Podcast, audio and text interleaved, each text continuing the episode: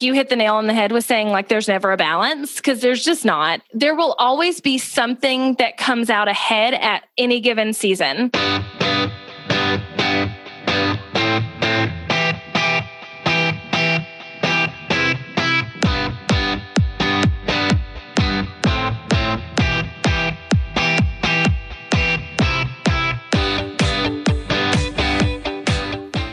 Welcome to the Biz Women Rock podcast. I'm your host, Katie Krimitsos, and this podcast is especially made for you if you are a highly ambitious businesswoman.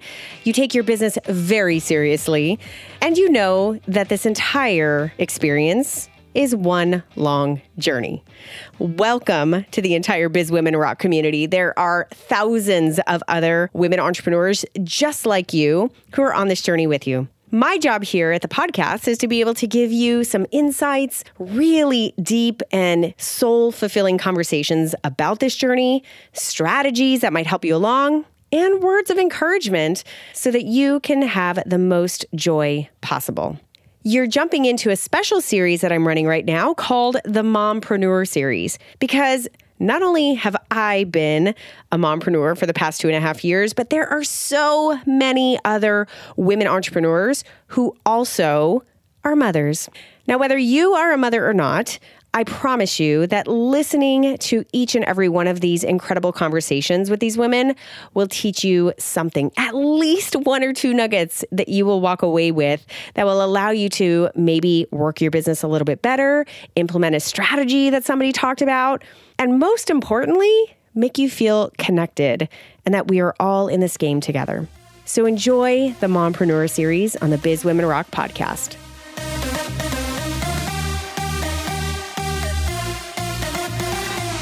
Video marketing, creating schedules that work for you and that are ever evolving, and potty training. We're talking about it all on today's episode. Jessica Stansberry is a rock solid infopreneur who helps people create video marketing that makes an impact and makes them money. She also has two boys, ages seven and five, and is heavy in the soccer mom phase. During our conversation, Jessica and I talk about the process she went through to get her from chaos to clarity. The moment when she decided to take her business seriously and grow it intentionally, which led her to YouTube. Initially, just to house her videos so she could embed them on her blog. But when she stepped back and looked at her analytics and realized how much traffic was coming from those videos on YouTube, she decided to recalibrate and create a new strategy. That was June 2017, and back then she had 500 YouTube subscribers. Since then, with an intentional strategy, she has grown her subscribers to 8,600 people. Jessica gives us a snapshot of her life right now, which includes her two kids being home a lot for snow days during this quarter and how she manages it all. So sit back and enjoy this awesome conversation with Jessica Stansberry. Jessica, what's going on, girl? Hello.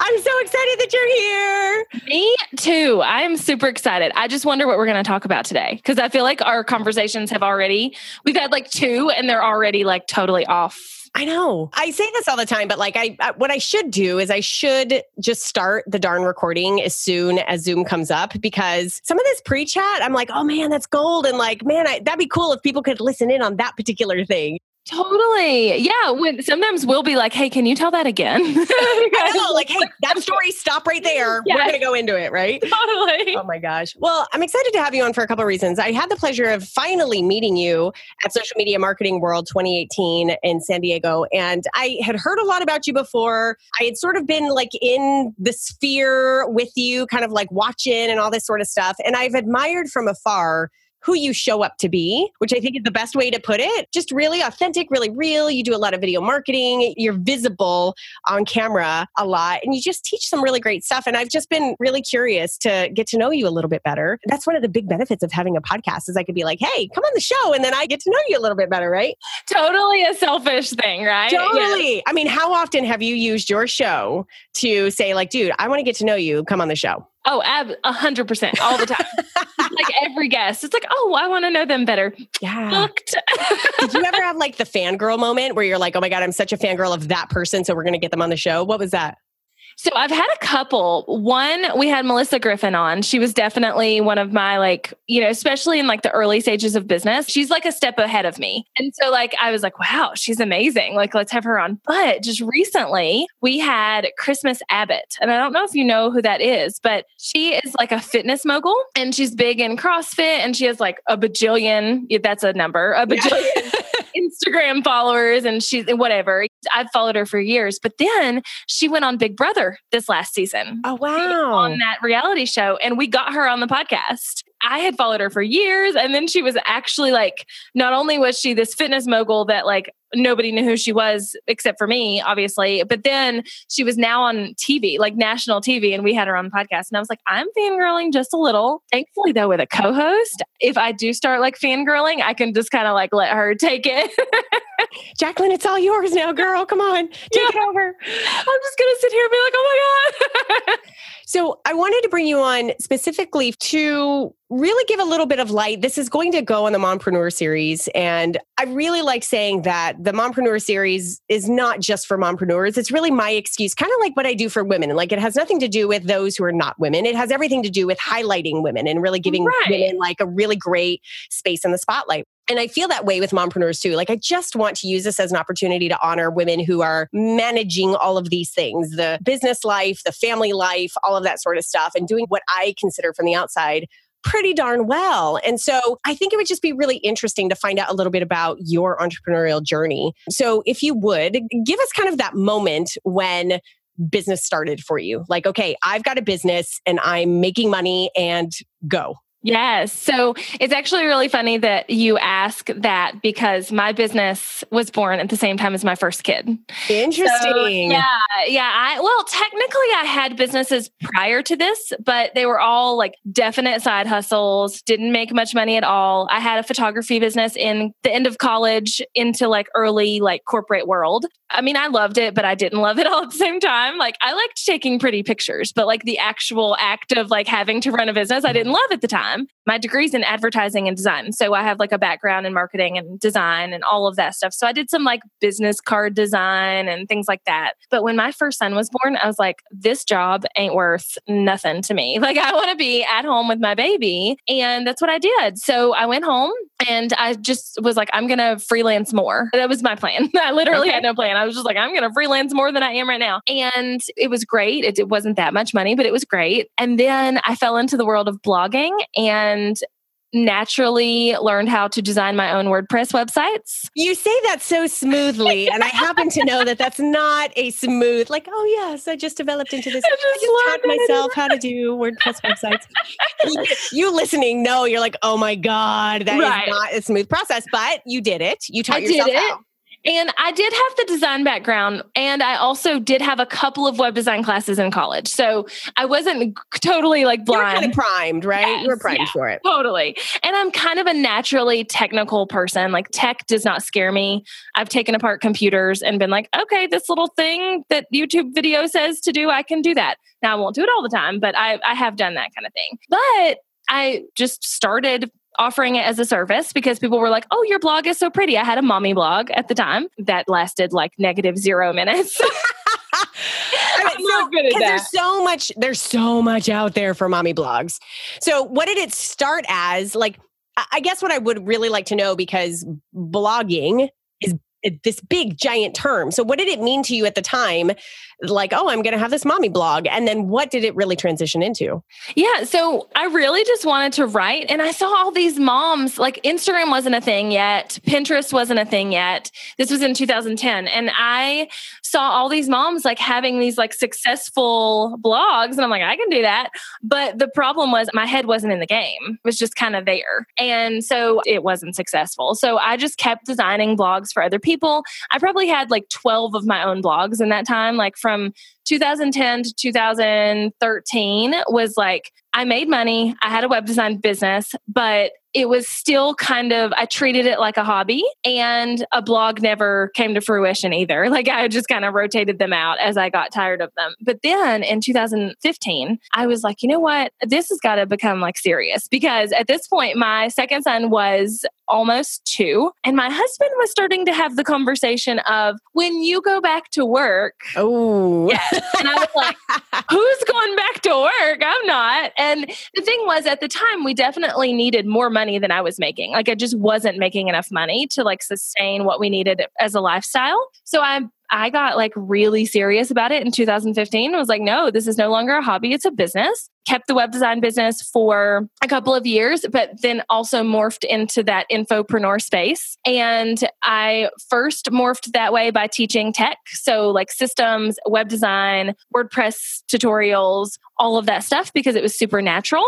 And then as I did that, it was very natural to teach those things with video because it's kind of hard to tell somebody what to do on their WordPress site without showing them what to do on their WordPress right. site. Right. That's how that morphed. So it was like, okay, well, great. I'm glad you gave me that tutorial, but how did you get this many views on this YouTube video? Or how, how did you get this to happen from this? And so it just was a natural progression. And now I'm like kicking ass and taking names at the YouTube and video marketing thing. At least I think I am. I think you are too. I'm looking at your YouTube channel right now. If you look up Jessica Stansberry, and I'm going to have that link directly to your YouTube channel in the show notes, you've got 8,600 subscribers, 8,600 subscribers, which is nothing to sneeze at, you know? No. Like you're kind of doing some great stuff. Yeah. And actually, I have grown. So I had 500 subscribers at the end of June. You're kidding me. So as of this time that we're talking, we're looking at about nine months ago. Yeah. Yeah. Wow. You have grown from 500 to 8,600 within about nine months. Yeah. It had taken me a year to get to 500 because I didn't know what I was doing. It was haphazard. It was just kind of like throwing stuff up there, blogging occasionally, like throwing things up, throwing tutorials up. And then finally in June of last year, I remember that's how I remember the number. I had like 492 or something subscribers. And I was like, you know what? I want to get really serious about this YouTube thing. And I put a call out in my free Facebook group and I said, hey, can you guys push me over 500? As I'm actually like not a fan of using my free Facebook group like that constantly. Like, I, of course, I'll like shout it out, but I just was never in there constantly promoting it. And they did. So it, and that was on the last day of June of 2017. And yeah, as of March 2018, it's been over like 8,000 people since, since then.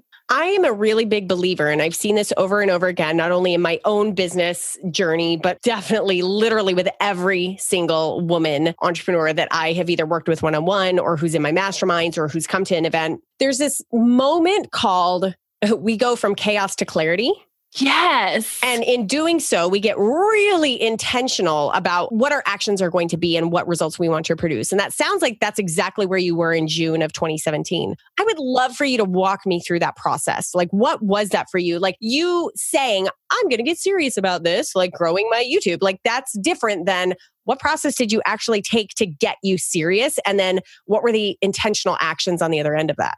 Yeah. So I've always had, well, not always, but since I transitioned into the infopreneur space, I had really decent numbers coming into my website, like decent page views and that kind of thing. And I was like, wow. In my blogging days, when I first started that mom blog, I wanted, like, all I had was like two views a month. Like, I had nobody. And so to have thousands of eyeballs a month on my website, it was like, and I didn't even realize it happened. It just was what it was. And so what had happened was I was checking out my analytics one day and I'm a big YouTube follower of people myself. I'd been learning and kind of learning best practices and that kind of thing. But I was checking out my analytics and I had been putting up YouTube videos consistently for once a week for about a year at this point. No, about 6 months once a week at this point in June of 2017. But I wasn't optimizing the videos. I wasn't like, I didn't care what they did. I just put them up there so I could have the embed code to put in my blog posts. Like that was the reason I put them on YouTube. And I started realize I started seeing my refers to my website and like the second one was YouTube. And I'm like,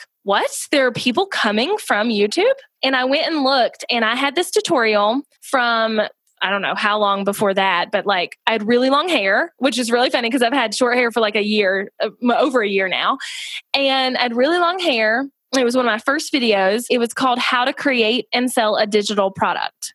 Well, turns out Yo Girl was ranking number one on both Google and YouTube for how to create a digital product. Wow. And that was sending like just crap tons of traffic to my site. And when I realized that, I was like, oh my gosh, so if I can do this without optimizing, without doing the things I'm supposed to do, imagine what I could do if I was doing the things I was supposed to do.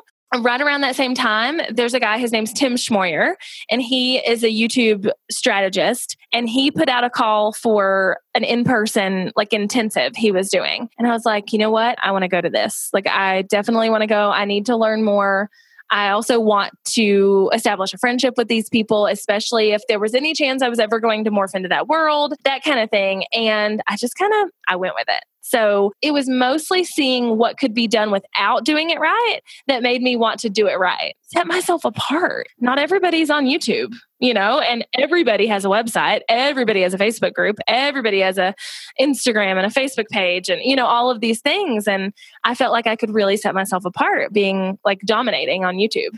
I love that. Like that is the moment when I think that you can really go deep and make a big impact and produce some serious results in a short amount of time as noted here, right? Within 9 months you can grow ridiculously big because you're intentional and because you're knowledgeable about what it is you need. So, in addition to like, okay, go and optimize YouTube, which I'm sure has kind of a checklist, making sure you have keywords in the description, making sure you're linking back to certain parts of the website, like I'm making sure you've got annotations in the video. I mean, all of that stuff. So, in addition to that, I would imagine that it also gave you a pretty clear view on like how you could then content market that way, like maybe how you could tweak what you were putting up there. Tell me about that. Like, what what did it teach you about what videos you were now going to produce? versus, oh, I'm just going to produce videos once a week? Yeah. So, what I was seeing is that my audience was starting to shift what they were asking. So, I had been putting up web design videos. My most popular video, besides the digital product one, was a tutorial on how to create a Gmail signature that's pretty.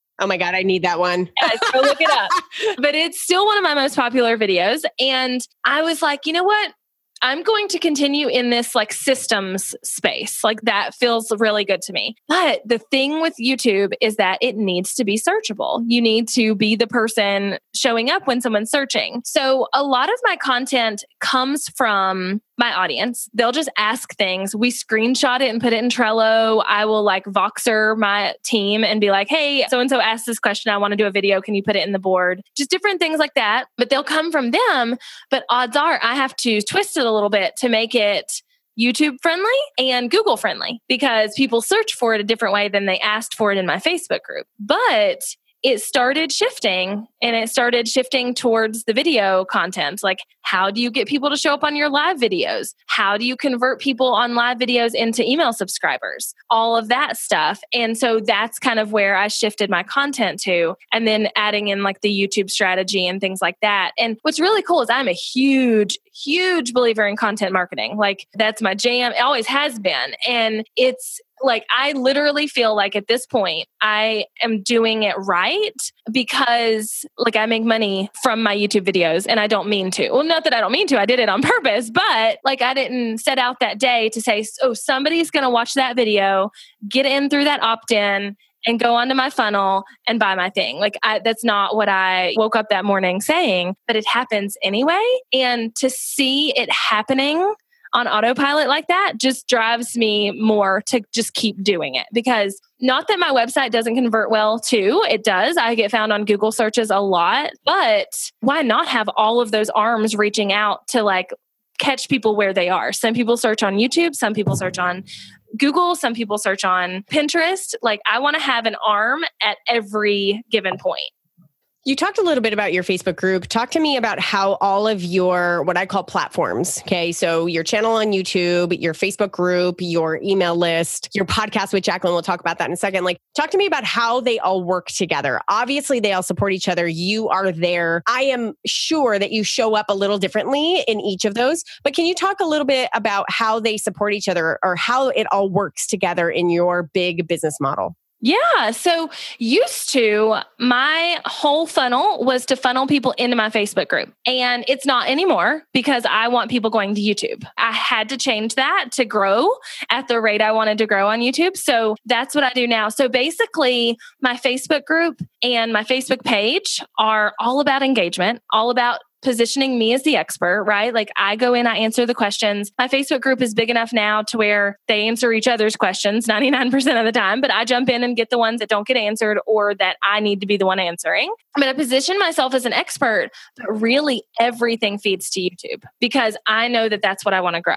And by growing that, my website grows because I'm pointing them to opt ins from YouTube and all of those things. So I focus basically all of my platforms to YouTube. And then from YouTube, filter into paid programs. Now, with the podcast, it's a horse of a different color because we each have our own businesses. Like it's not, you know, it's just not like my podcast for for my own liking. But I mean, I feel like we do a good job of dividing and conquering and about 2 months a year, we actually only keep it to about 2 months a year. We plan out for me to be the guest expert and then Jacqueline to be the guest expert on a topic. And that is our month to really like market and sell, get people on the email list or wherever we want them from the podcast, which is really awesome. But essentially I want people going to YouTube. And so that's where I point everybody to. I literally never ever send anybody to my website ever, which is against everything I ever taught as a web designer because I'm a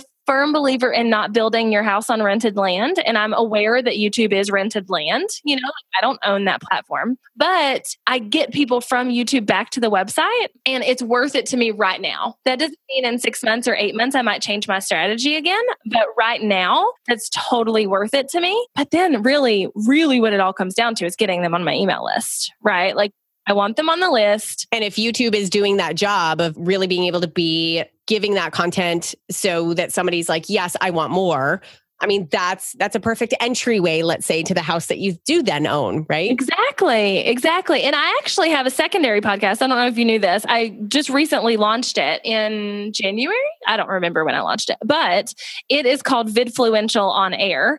It is basically just me. They're super short, quick, like 12 to 15 minute clips of me just talking about video strategy and content strategy. And that one, I don't point them to the YouTube channel unless there's something specific where I'm like, oh, I talked about this on YouTube. I just point them straight to an opt in on my email list. So, really, the whole thing is going to the email list, but I'm using YouTube as almost like a speed bump to get there, you know? What does your life look like right now? Like, what in this space of you're kicking ass and taking names. What does life actually look like for you right now? Your big focus is really getting people to YouTube, which I think is a really smart focus, like focusing on like a primary purpose and a primary driver to where you bring in everyone, right? And everything trickles down accordingly. But what does life look like for you in order for you to do all of that and sort of keep that engine running? You know, it's really funny that you say I'm kicking ass and taking names because I hope it looks like that from the outside. Because in January, it started snowing here basically nonstop. And I have had my kids home more days than I've not had them home since January. It is the end of March. Just this month alone, you know, we were all at Social Media Marketing World. I was there for almost six days total. I came home for four days and was gone to Wisconsin for three days. And so I lost the entire first half of March to travel. And then I came home and my kids were out of school for four days because of the snow. And then I have this week and they get out on Friday and they're out for Easter. So That's how it's been since January for me. And I told my husband the other day, I was like, it feels like I'm just constantly like running this like hamster wheel of like, okay, I can almost do that thing. And then we have like a snow day. But really for me, it's just been, I've had to add more people to my team because I know what it takes to get my business where I want it to be. And if I can't do like if there's a list of 10 tasks to get me there and my main ones are step 1 and step 2 and somebody else can do 3 through 8 you know and somebody else can do 9 and 10 i would rather just pay the money and let them do it because i know it's going to produce way better than i am investing in anyway. And the thing about it is is with the videos i do 3 times a week with the videos we do twice a week with the podcast with the all up in your lady business podcast and i do once a week with my own podcast so you are in content content creation seriousness, right? Yes, like it's ridiculous. So my videos are batch processed. I take whatever day I can find, usually at this point, but it used to be scheduled out where it was like four weeks ahead of time. I was doing one day of just batch recording, and then I would get them to my editor and we would have four weeks worth of content. And then I, in three weeks, I would do it again. Right now, it's a little less than that far ahead just because my kids have been here all the time and it's impossible almost to film YouTube videos with like a four year old running in and out of the room. My podcast is super batched. I batched like every episode through the end of April in January. So that one's like super batched. And again, I have a team who's editing and putting it up on iTunes and whatever, wherever else it goes. And then for our podcast, mine and Jacqueline's, we are getting batched. As of right now, we're kind of flying by the seat of our pants just because we've both been so crazy. But my new OBM, I was like, one of your tasks is to make me and Jacqueline get ahead on this podcast. Like, I need you to just like, if I don't do it, you're going to come to my house and you're going to make me do it. Like, I don't know what else to say. And so we are setting things in place to be able to do that. And we are hoping to get about 45 days ahead, which is awesome. But my biggest tip there is to batch because if I didn't already have those videos done and that podcast done, then my kids being home would throw me off even more than they already do. It already like throws off meetings or throws off like what I had planned to do that day. But if I was having to add like to record a bunch of videos or to record podcasts into that, it would get insane. Just insane. You talk about one on ones, and I know that you offer one on ones, and I'm really interested to know like what percentage of your business revenues come from, let's say, one on one versus the courses that you sell. And by the way, if you go to jessicastansberry.com, again, I will put that in the show notes. You have Vidfluential You, so you have a paid membership community, and then your course library, you've got a good like 10 different courses that are awesome, that are really great because it's you teaching all that great tech stuff that you had talked about, all the how to, and then really using YouTube to be able to funnel all of that in. So give me some idea of like the pie chart of your revenues because I'm asking this because in the space of, for example, kids being home for snow days, that was a big clue to me that I was like, okay, how can I do this? Because if she's home sick, all of a sudden, like four back to back one on one meetings that I have tomorrow, I've got to finagle. And thankfully, I work with a lot of women who are super gracious on that. But there's only so much that only, I only want a certain amount of forgiveness on that. You know what I mean? So, talk to me about sort of that pie chart and what then it really looks like for you when you do have to move some stuff around. Yeah. So, right now, First of all, I'm going to retire all those courses you see. They're all getting retired because they don't have to do with my current niche and mission in life. And I'm going to run a big sale and be like, get them now or they're gone forever. So, but I do still get sales trickling in from those, actually, quite a few. So if we look at a pie chart right now, we're looking at about 20%, no, not 20, probably about 15% one on one work, about 10% from the podcast from our affiliates, about 10% from my own affiliates, like through Amazon, YouTube money, like random things that I, you know, like random affiliates, probably about 10%. And then the remainder is courses in my membership. So I actually have like a solid, what's that, like 75, 70% of the pie chart being passive, right? She's saying that with air quotes. You can't see that because like it hard. because it does. Re- I mean, it is a very nice business model, and it also does require you to keep on updating, to keep there and, and being present with your community, with your paid community, right? Exactly. And right now, the biggest piece of that passive income is my membership community. And there's about 100 people in there, which is awesome. But it's definitely still work. I'm still in there every single day answering questions. I'm still like I right today I had a co-working call. A couple days ago we had our Q&A call. So like there's still calls that go on throughout the month, but I have the flexibility there it's in my control to change them if I need to con- you know, like I don't feel like I'm hurting someone because they're all recorded. They can go back and watch them if I need to change them. And I have the liberty to if I want to record an extra course to go in or whatever to do that on a Sunday night or a Tuesday morning or whatever and not have to answer to somebody else's schedule. But yes, like I, when I was a web designer and it was all one on one work and it was all calls and it was all, all of this stuff, it was very hard to like, oh my gosh, my day just got exploded because the kids were home and all of this stuff. But now it feels, I mean, it's, of course, it's still crazy, but it feels less crazy than if it were all made up of one on one work. And I love a good affiliate income because I ain't doing nothing for that. you know, I mean, I'm doing things in the front end, I'm creating the content, but then it just keeps coming and it's amazing. like if you haven't set up affiliates in your business to the listeners listening, you totally totally should do that. So smart and not as hard as you would think. There's super easy ways to be able to go affiliate, whether it's you're recommending a book on Amazon or Audible, or whether you're recommending a product there or a service or anything like that, or a particular product or service provider that you use who will pay you an affiliate fee whenever you refer to them. Like it's, there's so many different levels of being able to do that. Yeah. And what I love is the affiliates that pay you monthly. ConvertKit is my favorite one for this. So we actually have them as a sponsor of the podcast and they're an affiliate sponsor. And we're one of their top 25 or top 20, I think, affiliates. And we literally get a sign up to ConvertKit through our link every single day. There's not a day that goes by that we don't. But we were putting out the content anyway and we just plopped in an ad for something we loved and we do love it and it's worked really well and then yeah i have random things like Amazon randomly pays me for random things. You know, I talk about mic equipment and camera equipment and lights and all of that. So when it makes sense, I pop in an affiliate link. I would love to know maybe some tips or tricks that you've learned after these seven years of being a mom. You have a seven and a almost five year old. And it sounds like the business was born seven years ago as well, like in the serious manner, right? So I'd love to know tips and tricks that you might give to anyone listening about how to manage it. And I already know, and I don't expect that it's ever managed perfectly, nor is it ever balanced. But what have you really adopted that has worked for you so that you feel like you're kind of doing a, the best job that you could possibly do in all of those areas of life that are really important to you in this business that you are obviously very passionate about, in being a great mom and raising two amazing boys, and being a great wife and having a really great relationship with your husband? Like, what has worked for you over all of these years to make all of those things jive as well as you want them to. Yeah, I think like you hit the nail on the head with saying like there's never a balance because there's just not. There will always be something that comes out ahead at any given season. Like I say, my kids have been at home for snow days for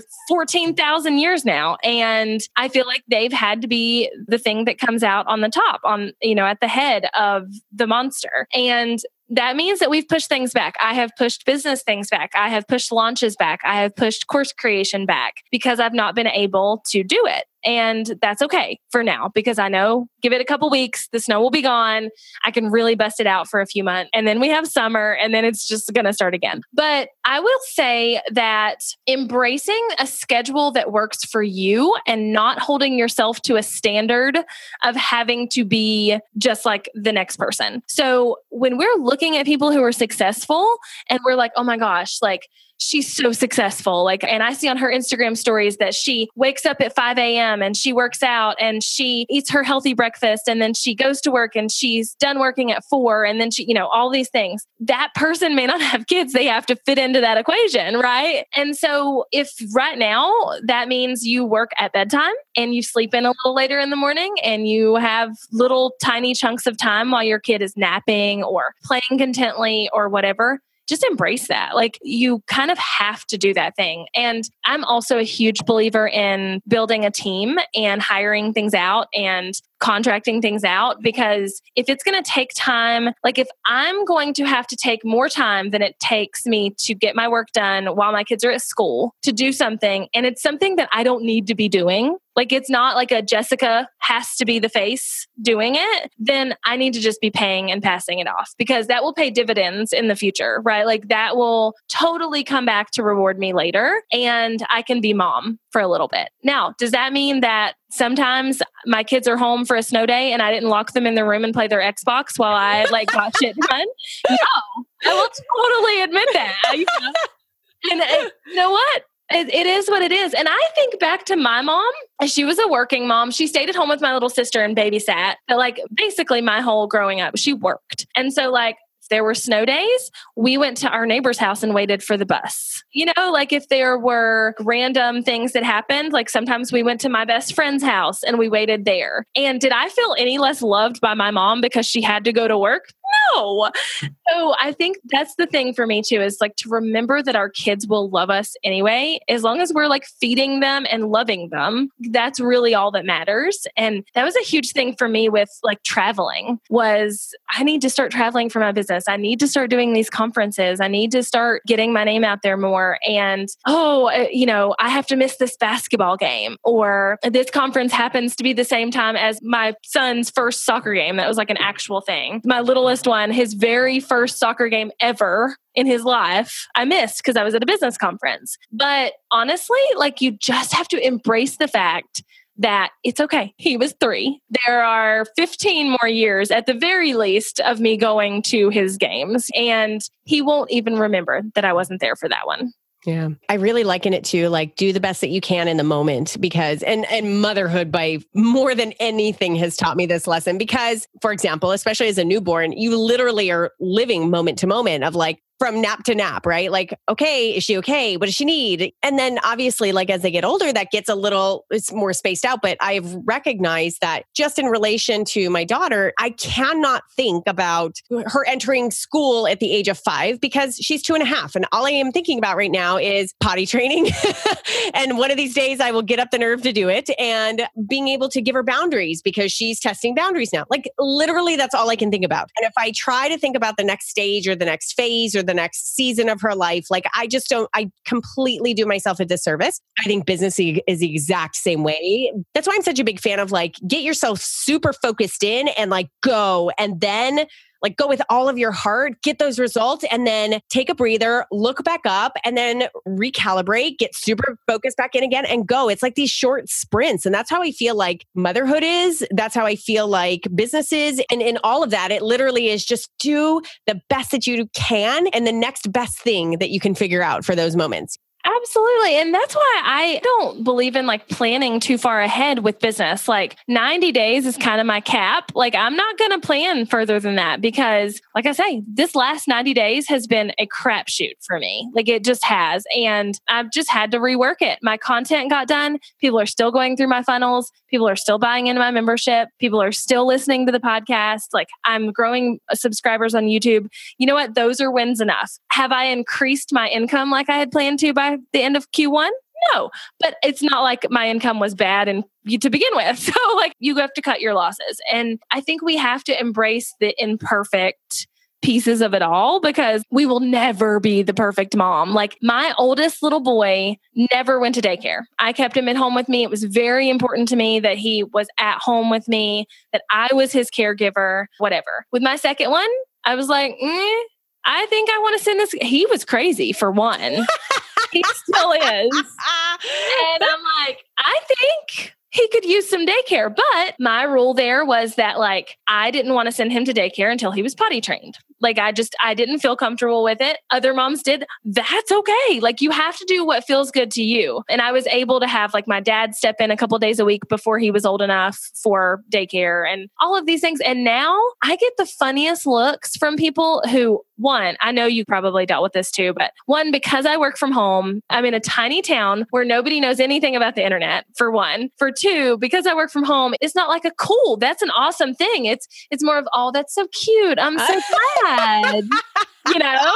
Yeah, and then like, they hear let me know when you grow up and get a job, kind right. of thing, right? and then they hear that my youngest is in daycare that I'm paying an astronomical fee for, and he's in like the best daycare in the county, and they're like, but you're at home. like, yes, I am. Nothing about the sentence that just said I work from home said I don't work. like, I'm still working. I still have to get stuff done. And I just have to do it in the way that feels good to me. Oh, and by the way, I potty trained both of my boys using the three day method. Yes, I got it because so many women had in the business and babies group, so many women had recommended it. And I was like, I got it. I bought it literally nine months ago because technically she was probably ready then. And it's been me. Like I have been waiting to, I'm like, okay, when I'm ready, I'm going to read the book and we'll do it. It was so easy. My little one was a little harder than my oldest one just because he's more stubborn, but they were both trained in a weekend, literally. Oh like, oh my God, you're giving me hope. Okay, cool. and out of coming up, I know.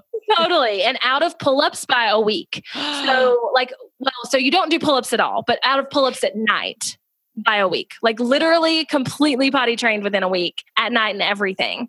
So it was amazing. Like I sent my little one to my dad's house the day after the three days and he did amazing. What? Oh, so, oh, I love. See, yes. I'm just gonna have the positive attitude about it. Like, dude, I can I can do well, this. Well, that's kind of so this is how I go into things in life. Like I'm not like a time waster. Like I'm a big like I love efficiency and like yes. being like, okay.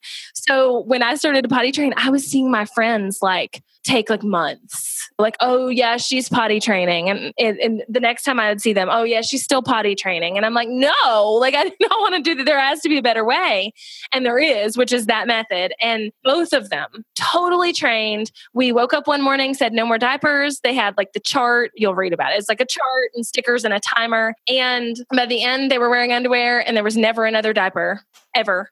And it was amazing. Like I did that with our dog. we bought a when we got a puppy, I was like, all right, I literally blocked off like a week and a half to two weeks on my calendar where it was only the necessity things. And I the house train that dog in a week and a half. Like I was like, I'm doing it. I I'm will doing it. not. Yeah. And I do that with everything. This is not a choice. This is like a thing. You just decide. I, it. The exact same is true for like your mindset in business. It's like you just decide that you're going to do it and then you do it. And there's no other option other than just doing it and seeing the results that you want. Exactly. And that's why I know I'm very clear that the potty training has not happened because I have not made that decision yet. Oh, so I'm like, okay, yeah. but- totally. yeah. With my Um, oldest, my youngest was born when my oldest was two years and nine months. And he totally was ready to potty train, but I had an infant. There was no way I was going to potty train with an infant. I mean, uh, we waited probably three months. He was just before he turned three when we potty trained him. And we waited longer than we probably should have. But I was just like, I have an infant attached to my boob. Basically, like every turn of the clock hand, you know, like there's no way I can possibly potty train him right now. So I waited until a weekend my husband was home, like a long weekend, and we just cracked it out. That's not to say we didn't clean poop and pee out of the floor. Uh, There you go. Yeah, I mean that's part of the gig. I'm going to start making the chart of why this. This is probably like a subconscious reason behind the mompreneur series, but I'm going to start making the chart is like what is equitable in the life of parenting or mom versus what's equitable in the life of business because there are so many ridiculous parallels. So Oh, many. So many. Absolutely. Absolutely. Jessica, I feel like you and I could talk for eight hours. I could. really, really appreciate you being here, sharing so much about your journey, really digging into video marketing. And I'm really excited to share how you intentionally grew and what that is all about. There's so much good stuff here. And I just really, really thank you for being here and sharing. Thank you for having me, Katie. I've loved it. Some of my coaching clients come to me because they are so incredibly determined to get to that next phase of their business, and they just need some help doing it. Some of my clients come to me because they are so overwhelmed and in the throes of chaos, and they come to me for focus and clarity and intentional strategies. But overall, all of my clients come to me because they crave to do more to show up more in line with who they are and what they love to do in this world in a way that gives them the business that they love. Some people call me a business coach, some people call me a business strategist, others call me their business therapist. Whatever kind of support you need, that is what I am here to provide. If you are ready to get your business to the next phase that you know you are ready for, or you are so done with all of that chaos and overwhelm and you're ready to make some serious moves and push through that chaos, then let's chat. Right now, I have three spots open for private clients. And if you are ready for the clarity and the results and ultimately the joy that comes along with the customized support, then working privately with me might be exactly what you need go to bizwomenrock.com forward slash work with Katie and go schedule a free 15 minute match session so that you and I can get on a call and make sure we are the perfect match.